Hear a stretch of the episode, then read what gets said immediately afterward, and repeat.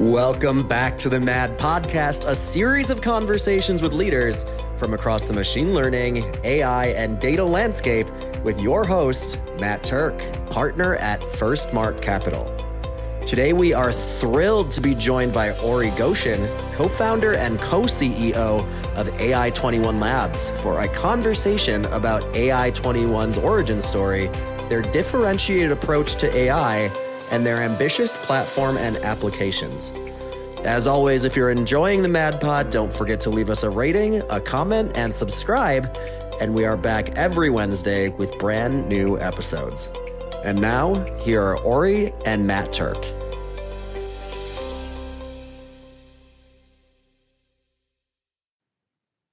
So I thought a fun place to start would be to talk about the, the big recent news on the funding front. So you uh, just raised a Series C uh, that uh, with with um, a bunch of firms like uh, Pitango, Walden Catalyst, uh, valuing the company at 1.4 billion, I, I believe. So uh, could you maybe talk to this and take us behind the scenes about how the round came together? Yeah. So first of all, you know, it's um, it's it's a real honor and um, you know we really appreciate the the vote of confidence. Uh, i mean the ai space is is obviously hot today but it's still um, you know not not an easy funding environment environment for funding these days. Um, so we don't take it lightly.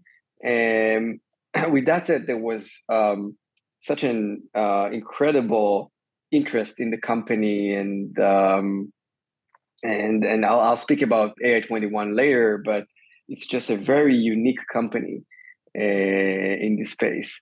Not just uh, working on you know deep technology, but have uh, end user facing applications and a platform that serves enterprises. So I think investors um, looked at uh, you know AI21 and definitely saw an opportunity to uh, to have um, a substantial player in, in this in this space, and um, so the, the, dynamics of the round. Um, I mean, Pitango and Walden Catalyst were just great investors and partners from from the early days of the company, and um, and then uh, we've we've uh, kind of assembled few more financial investors that joined around and um, um, uh, also um, a couple of uh, strategic investors, um, particularly Google and NVIDIA, um, that also joined around, um, you know, as, as strategic investors. And uh, the, the idea behind is, uh, is not just uh, investing in the company, but actually forming strategic partnerships with both, both of these companies. How, how so important? That, how important is uh, fundraising strategy? Do you think at this moment in the generative AI market? Uh, obviously, headlines have been dominated by like massive fundraisers, and this is certainly a, a, very large one. But is that is a little bit of like whoever raises the most wins because you need to spend money on GPUs and and and, and attract super expensive talent? Like, how do you think about it? Yeah, I think. Um one should think about it strategically. Um, um, you know, there's there's a lot of excitement, and I think the excitement is for a reason. Uh, what we're experiencing right now, it's it's just a, a huge platform. It's a huge technology shift, and so it's going to have impact, and it's going to have, um, you know, economical gains. Uh, but I think uh, also we should be i mean we as company leaders we should be responsible and think how do we grow the company healthily? And um, and and build business around it. Like we build technologies that are you know transformative but we also build businesses. And we need to constantly calibrate uh, the, the progress of the uh, business side uh, to the valuations and to the amounts that we raise because each step in this road, you know, just creates um, an expectation for the next step.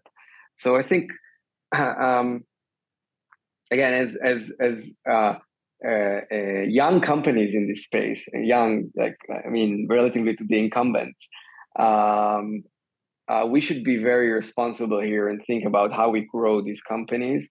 And uh, in terms of GPUs and compute resources, and I'll speak about it later. I think there's there's a more um, practical approach. Um, I mean, we can you know build these massive models that are uh, very very generalizable and can do many things, but uh, we can also be uh, more thoughtful about how do we train even the largest models. But we also can uh, be very thoughtful about how we deploy these capabilities in production and how do we kind of make smaller models that are much more economical and and are optimized for uh, use cases that the market is actually ready for. And um, and that kind of aligns with the, the the philosophy of how do we grow the business gradually? How do we kind of uh, um, uh, fit the technology and its capabilities and its cost to where the market is and and and what's a, what's you know the level of maturity. um, so I think uh, it's not a. I don't think it's a healthy way to think about it. Is the uh, you you'd win if you raise more. I think it's uh, uh, you'd probably want to um, uh, deploy the capital very smartly and, and make sure you're uh, uh, capturing you know market enough market and uh, in, in, in the early days so uh, you could be a substantial player longer term okay very very good all right so that's that's the most recent news that you announced uh, maybe a, a couple couple of weeks ago. So congrats on that again.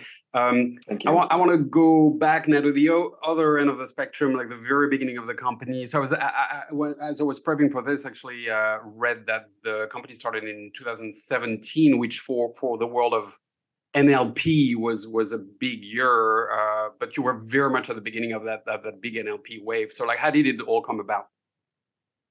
Sure. So. Uh, it all started. Uh, so we started a company, uh, Yoav and myself. Um, I had a technical background. Um, this was my uh, second company. The first one was an analytics company uh, in the networking space that was uh, basically acquired by another Israeli company called Cellwize that uh, was eventually acquired by Qualcomm. And um, and I I was 2017. Um, I was extremely curious about uh, AI. I didn't have any background in AI, but I was I was very curious about this space, and actually, I had a few ideas. um, and um, I kind of randomly, uh, it's an interesting story by itself, but I met uh, Yoav, who's uh, my partner, and um, and Yoav, his background, he was a professor at Stanford for almost uh, 30 years. Um, he ran the AI lab and um, actually started this is his fifth company and um, and and uh, all of his previous uh, companies were acquired. And when um, when his last company uh, uh, acquired in 2015, they decided the whole family to move back to Israel, and and that's how we met. And um, and we joined forces to start AI21. And uh, shortly after, uh, Amnon Shashua joined us as a third co-founder. Um, He's a founder of Mobileye, right? Exactly, and, and Amnon is known for being the uh, founder and CEO of Mobileye, the autonomous driving company. And we actually we we all started the company around this uh, very grand vision of or at least an observation of where you know where AI is heading from a, an historical perspective. Because uh, back then in 2017, and actually more even more so today, um, AI was all about deep learning. Uh, it's almost a synonym, um, and we believe, and we still believe, um, that you know deep learning is is amazing, and um, uh, with that said, it's it's necessary but not sufficient uh, component. And if you're truly want to realize that vision of having these very smart assistants that help us make um, you know decisions and helps us in our daily routines. Like you know we, we imagined if, uh, a virtual assistant for finance or virtual assistant for legal or virtual assistant for medical advice uh, then we really need the level of reliability. We can't just use statistics. Um, uh, it has to deal with some problems that are more deterministic by nature. And these problems that uh, were basically solved or, or were uh, dealt with back in the 80s, where AI was mostly about symbolic um, and expert systems. And we say that, that, that the true next step of AI is actually how do we merge these two approaches together? How, and, and these days it's called uh, neurosymbolic AI. And so we started the company because we said, hey, the future is going to be neurosymbolic. We want to uh, build a company around it.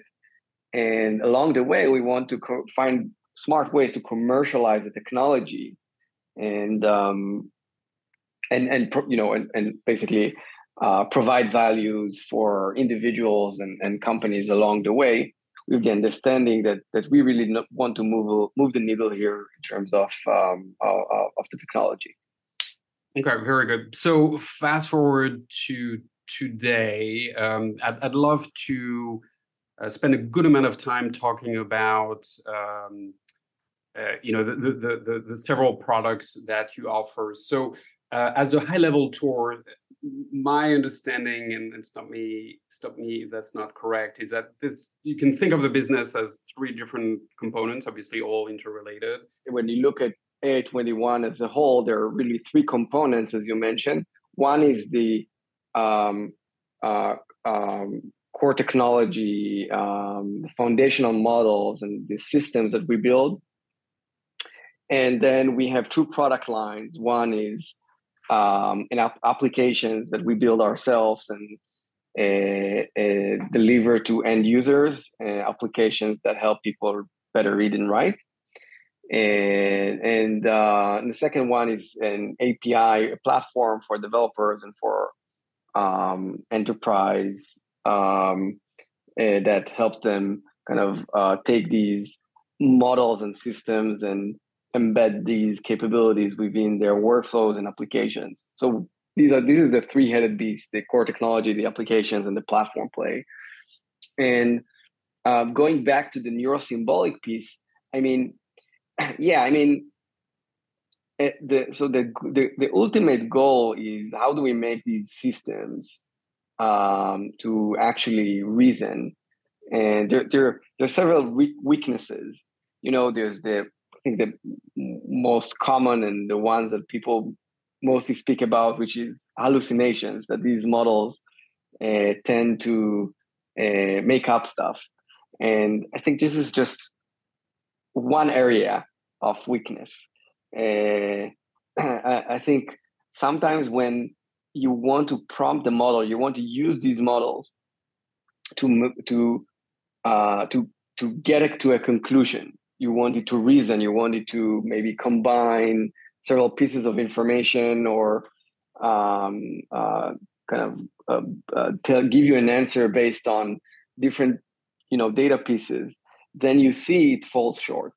Um, it's just it, it miserably fails uh, in many cases, and that's that's um, just a showcase that these models are, are not good at um, at reasoning.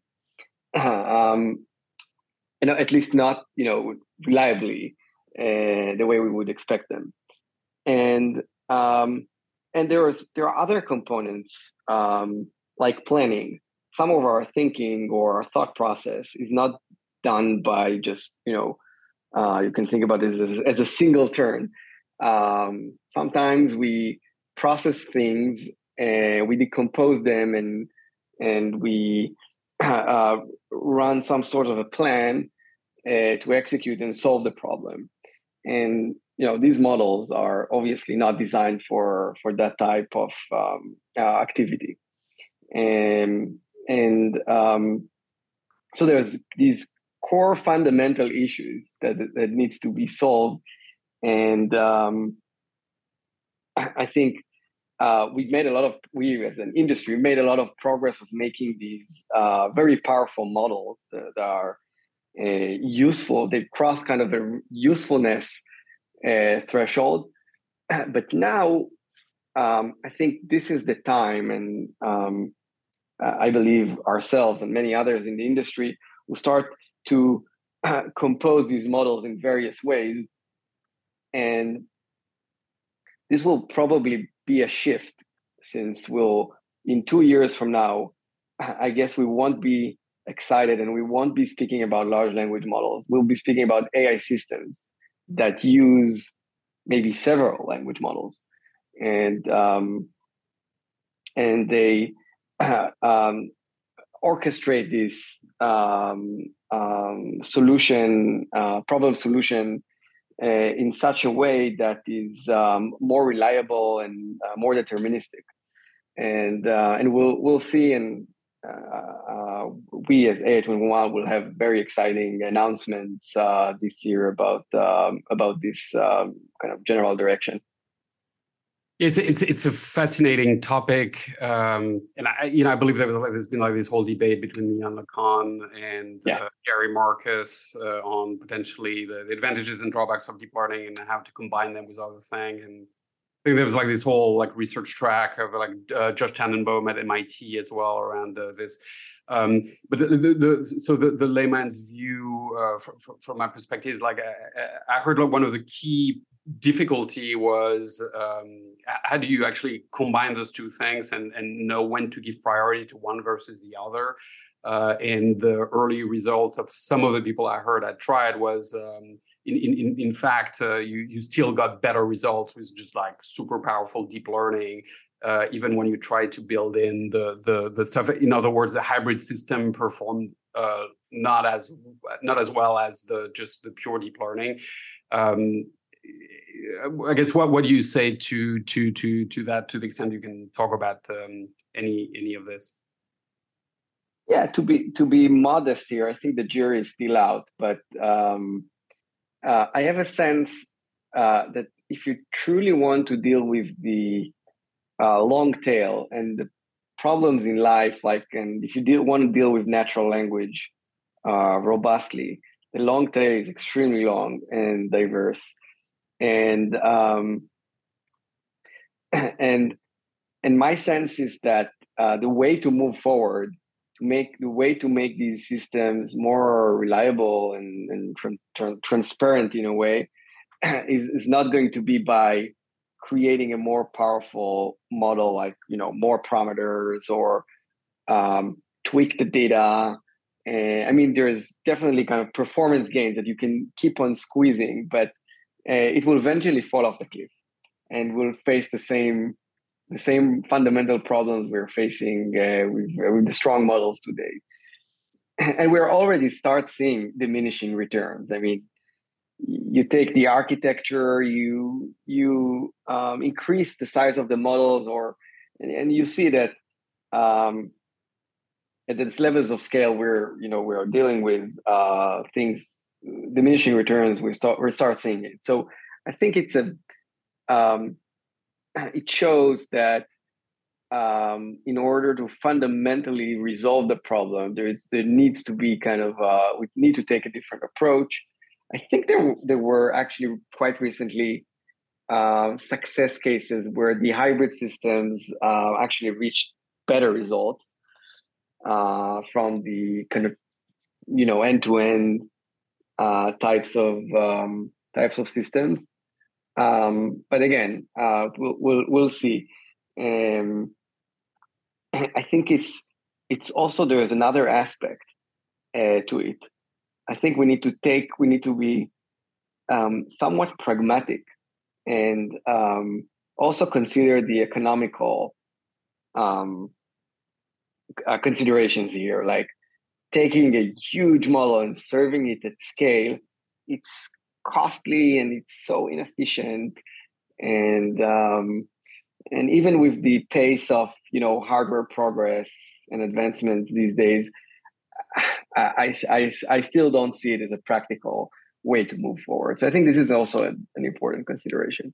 Yeah, this is really a, a super interesting uh, discussion. You know, the the as I was uh, uh, prepping for this and listening to different things and reading different things, I I, I don't know to which extent people truly appreciate that uh, yet about um, A120 uh, AI 21 uh, and and people uh, I think tend to lump you guys into the oh well that's a direct competitor to OpenAI and Anthropic and uh, and and and whoever, which is probably true from a business standpoint, but the approach from a technical standpoint is actually very differentiated because as far as I know, all those other players are going for let's let's build the bigger, ever bigger, and also more efficient but bigger uh, uh, large language model. So very interesting. Okay, thanks for sharing.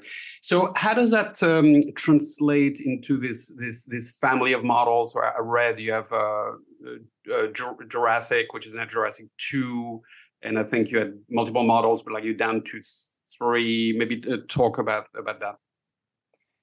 Sure. So we have Jurassic 2 is our family of general purpose language models. Um, constantly improving um, almost on um, on a uh, weekly and sometimes monthly basis, and um, it's um, you know instruction following, chat supporting, um, language models, and you know these are in direct competition with the uh, other mo- models in the in the space, uh, like you know OpenAI's and Anthropics, and they have some advantages. I mean, um, some use cases are um, they better better better support. Uh, one of our uh, you know late, uh, one of the latest study, latest studies that were done by AWS show that actually our models are top performing at uh, RAG at uh, retrieval augmented generation, um, and and so we're and this is a very common, typical use case in the enterprise. So even for our general purpose language models, we're trying to steer them in directions that be helpful or useful for our uh, customers. And the the light, mid, and ultra just kind of um, it's a trade off between the size of the models and um, and their uh, their performance under various tasks and costs, basically. And, and, and cost and latency. That's one side of the equation, and the other side is size and uh, quality, basically. Yeah. And so, so the, all of those are proprietary models, and and you serve them, right? So yeah. so okay. So the use case is I'm a developer in an enterprise, and I want to have access to the actual model itself. I just call it. Um, yeah and then the so just to play back what, what uh, you just said uh, depending on my needs uh, so how do, how do i know which one to use? I mean obviously the parameters around latency and price but um, are there certain tasks where I, I know i'm going to need the bigger one versus the small one? Yeah i guess uh, typically um, the light is great at kind of sort of extractive uh, or classification tasks and mid is for um, uh, short form generation or um, uh, RAG type of use cases. And um, Ultra is one that um, is very good at you know longer form generation, keeping taking long context and kind of referring them and having the you know the the ability to attend to um, uh, more information and be uh, c- consistently um, co- cohesive with.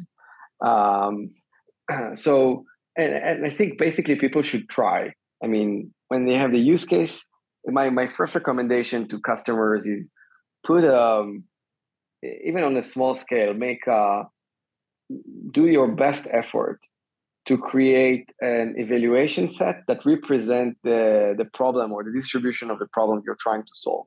Once you have that in place, uh, you can get a sense for our models and also other models in the market and, and, and see what works best uh, best for you.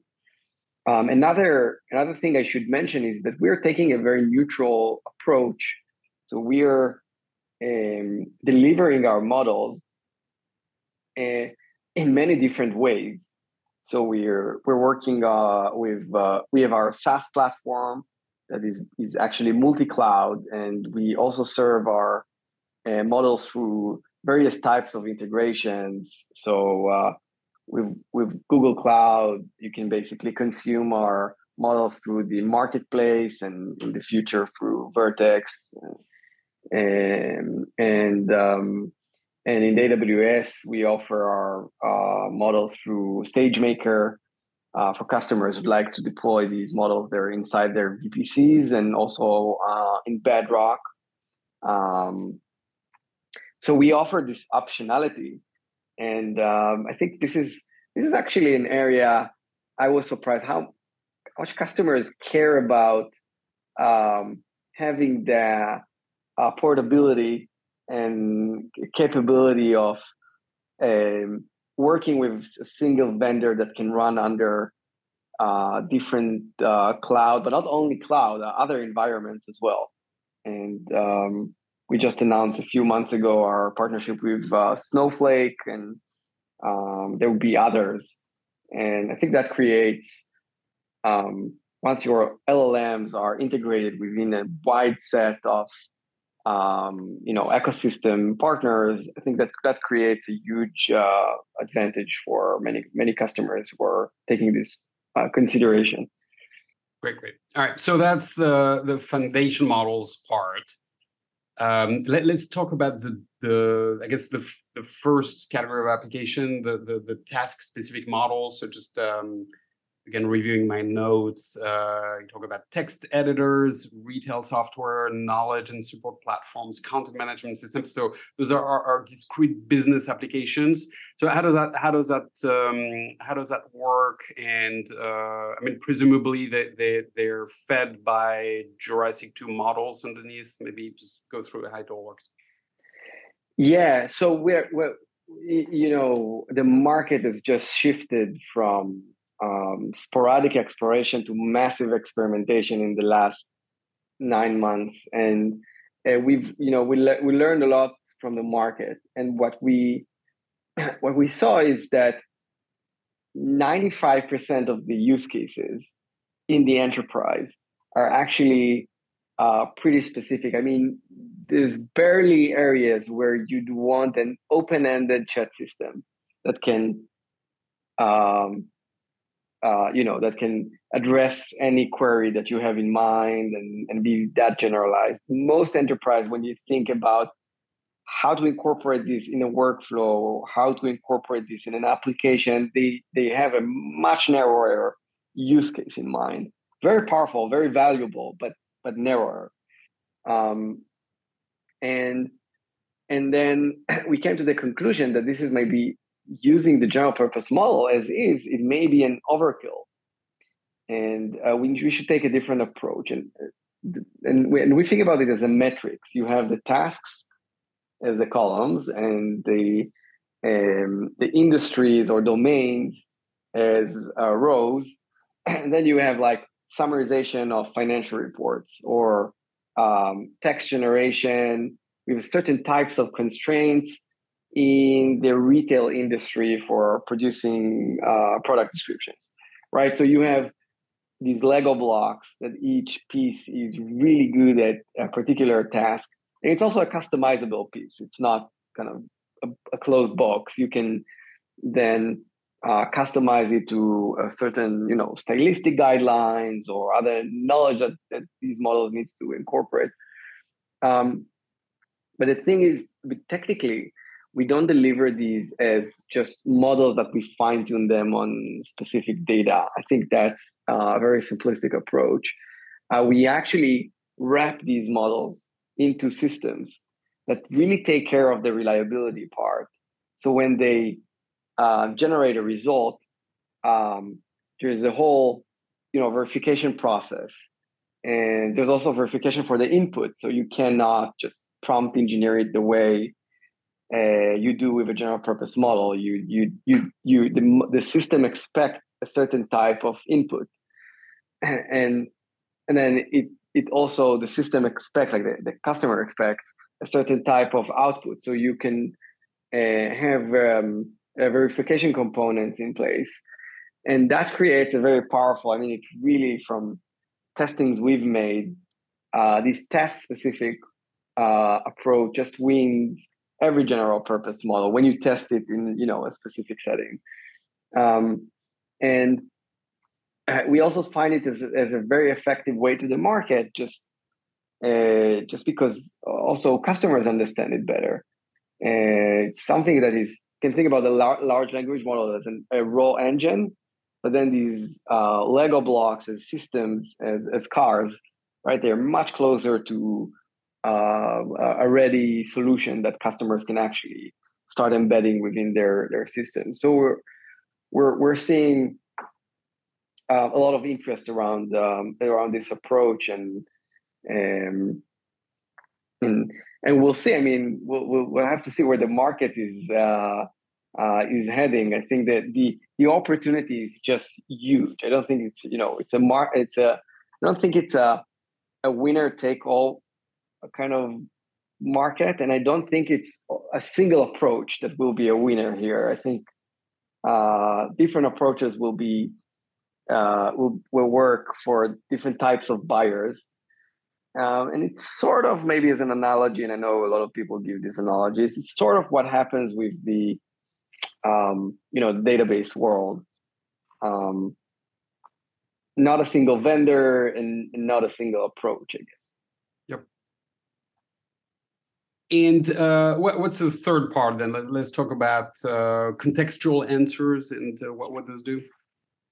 So contextual answers is actually one of our task-specific uh, models. Okay, so that falls in the second bucket. Yes, exactly. Okay.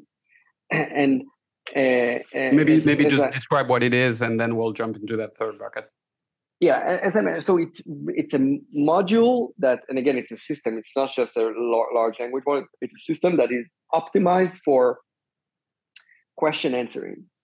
So you have a, let's say you have a large corpus of documents or large repository of documents or even structured or semi-structured data, and you want to query these. Uh, if you want to implement it by yourself, you, you need to just compose uh, different components. Uh, you have to have a large language model, and you may need to tweak it and you need a vector database and you need um, to embed the uh, target um, documents or data that you're interested in and you start you it sounds easy and and a lot of people starting to kind of build these demos by themselves and the demos looks great but then uh, when you go to production with these you face all sorts of problems uh, from um, performance and uh, and also quality the quality of the results and reliability of results so Contextual answers is actually a box that include all the components and it's optimized for question answering. Um, you give it a set of documents or knowledge base. The, the system gets a question and it um, generates an answer. And the answer has to be based on the information um, or reason or reason, so to speak, on the information uh, that it was given. And if the information there does not exist, it will tell you, I don't know. Um, so it will not, it's optimized for not making up stuff. And uh, also, once it generates a, an, an, answer, it will tell you where this is coming from. Why, why did I why did I answer this? Uh, so kind of reflect the um, the reason or the source of information uh, of the answer. And this is a very typical uh, use case for a lot of companies: question answering, grounded question answering. We build these contextual answer um, system that that that basically very easily you can get just in few few lines of code you can get basically get to a place where we have, you have that system up and running and um, um, optimized for that use case. Okay, great. And now that third bucket. so yeah, so we discussed about the models and the platform where we serve the models, and um, the application uh, we built called Wordtune, and we released it um, about three years ago, and um, it's a reading and writing um, assistant. So um, you can use it to summarize anything you read, um, you know, ask questions about anything you read or uh, write things like it will help you draft, it will help you ideate, it will help you rewrite. Um, and it's not delivered in a chat interface and we did it deliberately because we haven't we don't think chat interface is definitely the most optimal way to uh, consume and and and kind of produce information. And so we so it re, it's really a suite of a reader and writer app and also um, an extension that is basically acting as a system that works wherever you go. And it's a pretty pretty popular application. It has uh, more than 10 so we, we launched it three, three years ago and it already has uh, more than 10 million users and it's continuously growing it also has a very solid um, business model in place. So um, you have some daily quota of usage, and if you want to use the system intensively, you need to upgrade to the premium tier, and uh, it will keep evolving. We think there's a lot of room for uh, innovation in what we call AI experiences. Um, it's not just about the technology and, and you know how to kind of improve the quality of the results is also how do you um, deliver it in a compelling and useful way for the customers. And and that's something we're putting a lot of emphasis from from the early days when we started the company we put a lot of emphasis around. Okay great. Um, so let's talk about um, use cases in the enterprise a bit more. Uh, you just uh, used that uh, that uh, expressed in that sentence a few minutes ago, which I, I loved, uh, which is that the industry has gone from sporadic exploration to massive experimentation. I, I believe you said, which is a, a, wonderful way of putting it. Um, from your perspective as somebody who's in the trenches uh, every day, what, what, are some of the top use cases, and maybe um, talk about some of your customers and some of the case studies there? Sure. So it's really across industries um, you know, from um, kind of cool startups to uh, uh, healthcare uh, companies, um, and um, and it's really it's really diverse and interesting uh, ways of using these models. Um, I think I'm I'm most excited by just the, to see how these are employed to uh, enhance productivity of, um, of of knowledge workers of you know of all of us basically. So we work with um, a few financial uh, institutions and they essentially are using these tools to um, um, make the information. So a lot of these uh, financial institutions have repositories of research uh, huge repositories um, it could be millions of documents. And and and then there are all sorts of uh, roles in the organizations that need access to that information. And um, and kind of typical search won't do it. Um, sometimes you have a question and the, the information resides in cross you know many documents. And you need um, a, a system that can pull together all the pieces of information and stitch it stitches together into a co- coherent uh, and relevant uh, answer. And it is quite magical. I mean you'd see you, we've seen some of the analysts that uh, said wow this would take us uh, like three or four hours. Now with this tool we're doing it in just a couple of minutes. And we've never had a chance to because we haven't never had the chance to think about these specific keywords to search or these specific you know lens to look at it. Um, so we wouldn't have even, reached that conclusion. And so i think it's um, what, makes me excited is that it's not just the productivity gains in terms of time it's just the new possibilities it introduces just new access to information that wasn't there before.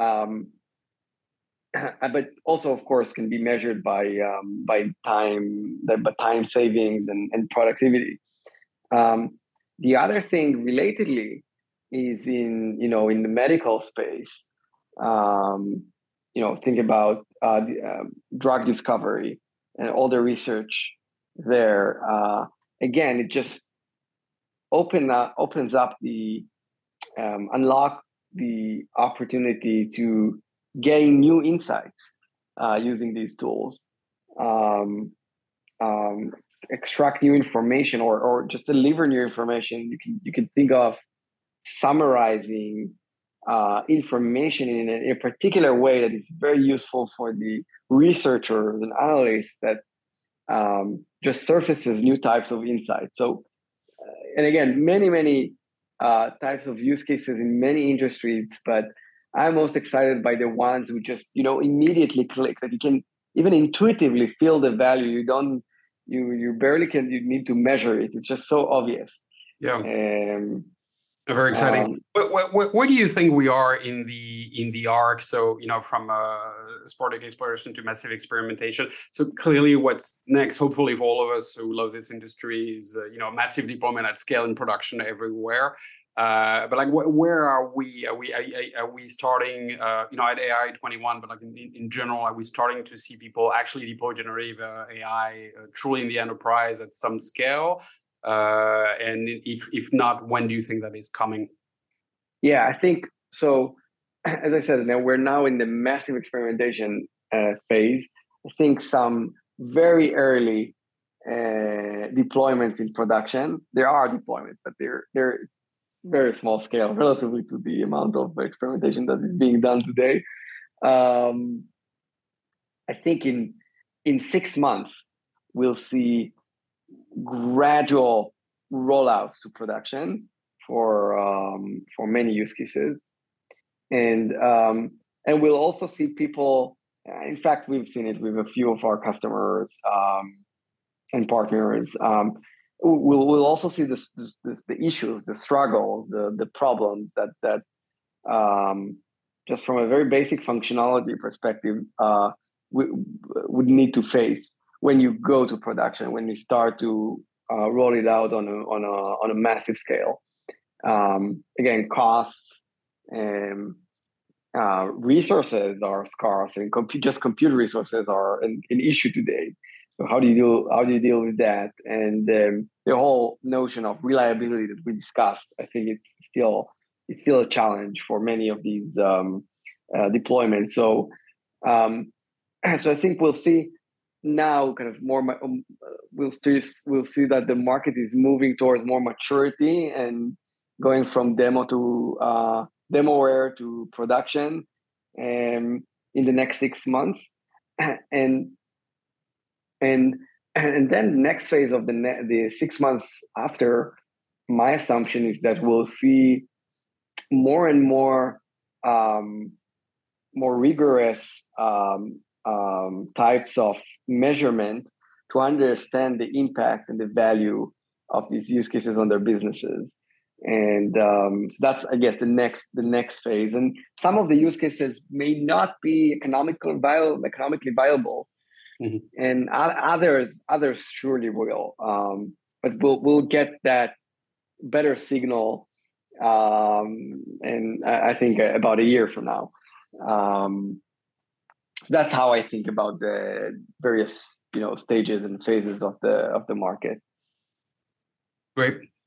Maybe maybe let's spend a couple of minutes on on go to market and distribution. So you alluded to um, you have a partnership with Google, uh, Google Cloud Marketplace. Uh, I also read that you have a BigQuery integration. I guess probably similar to what you did with with Snowflake, and then a partnership with Amazon.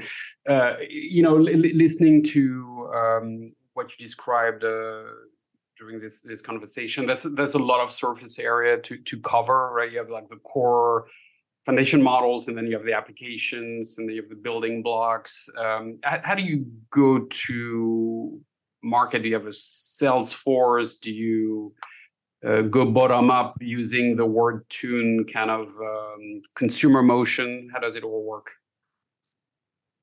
Yeah so uh, so we have a we have a very uh, you know large footprint in the market and it keeps growing so we definitely use it as a way uh, for us to drive the um, enterprise motion. But we also, uh, uh, so that's kind of a, a more organic or um, bottom up sort of uh, motion. Uh, but we, um, you know, we invest heavily in um, extensively in the top down kind of more traditional um, um, high touch motion and um, and our strategies uh, we want to work closely with our partners uh, we feel it's very it's highly synergistic and um, uh, to work with them towards just customer success we we're we're um, we're not here to make flashy demos and um, and hype. Uh, we are we're here to bring real solutions for customers. Um, and and and I think the, the way to go and way to scale would be through our um, uh, our, our partner through our through the hyper you know the hyper scalers and um, the uh, system integrators and the uh, software vendors it's a whole ecosystem and um, and that's kind of our uh, I would say the a key a key part of our uh, go to market strategy. Great. All right. So to close, I'd love to um, maybe take a step back. Uh, and um, obviously, AI21 is a global company with global ambitions. At the same time, it was a company that was started in Israel and um, I, I, know that there is a tremendous interest in the Israeli AI ecosystem from uh, you know investors and operators, and you know myself included. Uh, to the extent that it's doable, I'd love um, for you to give us a quick tour of the ecosystem. Um, you know, what should we look up, uh, research? What, uh, who should we be familiar with in terms of companies or universities or researchers, um, you know, and or anything you're excited about in the ecosystem, any concern that you have. So whichever way you want to take it, but uh, would love to be educated on the on the sort of 101 of the Israeli AI ecosystem. Sure, I think I think generally speaking, Israel is just an amazing talent pool, uh, technical talent pool, um, very creative, very um, uh, you know, chutzpah mentality, and um, and that serves us very well. I think if you look at you kind of uh, Israel tech ecosystem from a technology technological perspective, you see that it adopted many many times and, and very fast. Like you know, back in the '90s, it was all about chips and hardware, and then thereafter networking and telecommunications, and then it's just it, it, it's um, it's making these transformation. And I think, uh, you know, if you pinpoint right now, Israel is very well known for its cybersecurity talent, very unique and good at cybersecurity. But we we are feeling that there is a you know a movement uh, towards um, the, the next wave, which is basically AI. And to be fair, there's also uh, an AI talent here for for a while now. There are a lot of uh, computer vision uh, companies, you know, Mobileye is a great example. Um, where, of course, there are other computer vision uh, companies here that was the, basically that were built in the last decade or so. Um, so uh, it's it's the, the, DNA and the, the core, you know, the expertise in deep learning and so forth is, is definitely is definitely here. Another uh, kind of phenomena uh, that uh, I think people should be aware of is that you know when you looked at NLP research, there weren't a lot of NLP uh, research done in Israel. If, if you think like six six years ago, now nowadays there's a lot, but six years ago there weren't many places uh, conducting kind of deep research in NLP, uh, and then there was a wave of um, great students that went to study in the states, you know, the top universities and did their PhDs or their postdocs in the leading universities, and then in the last six years they came back to Israel, and you know some of them are teaching in the leading universities like uh, Hebrew U or Tel Aviv University or the Technion, and others, of course, and um, and and others uh, also kind of uh, blended into the industry, you know, in in, in various companies. so I think that and that you know that know-how that they they they, they brought um, is really prop- propagated all, all all across. And when there's there's a new wave, Israelis really adopt themselves and study this uh, space very deeply. So I think the combination of knowledge came knowledge coming from you know universities and the uh, appetite to kind of get it into this new wave. We'll see i think we'll just see massive talent in the ai in the ai space in the in the next couple of uh, next couple of years. Fascinating. All right well that, that feels like a wonderful uh, place to live it. Uh, thank you so much ori for spending time with us. Uh, this has been uh, super interesting uh, where can people find you online, learn more about you, learn more about the company? Um, AI21.com and uh, uh, at uh, Origoshen in Twitter. Uh, follow me, DM me. Uh, happy to chat. And, and thank you for having me. This was uh, this was fun. Absolutely, very much, uh, very much appreciate. A lot of fun. Thank you, Ori. We'll see you next time. Bye. Thank you. Thanks for joining us for the MAD podcast. We're back here every Wednesday with new conversations with leaders in the machine learning, AI, and data space. And if you like this show, you can also find a video recording of not only this episode, but many, many more over on the Data Driven NYC YouTube channel. Thanks again, and catch you next week.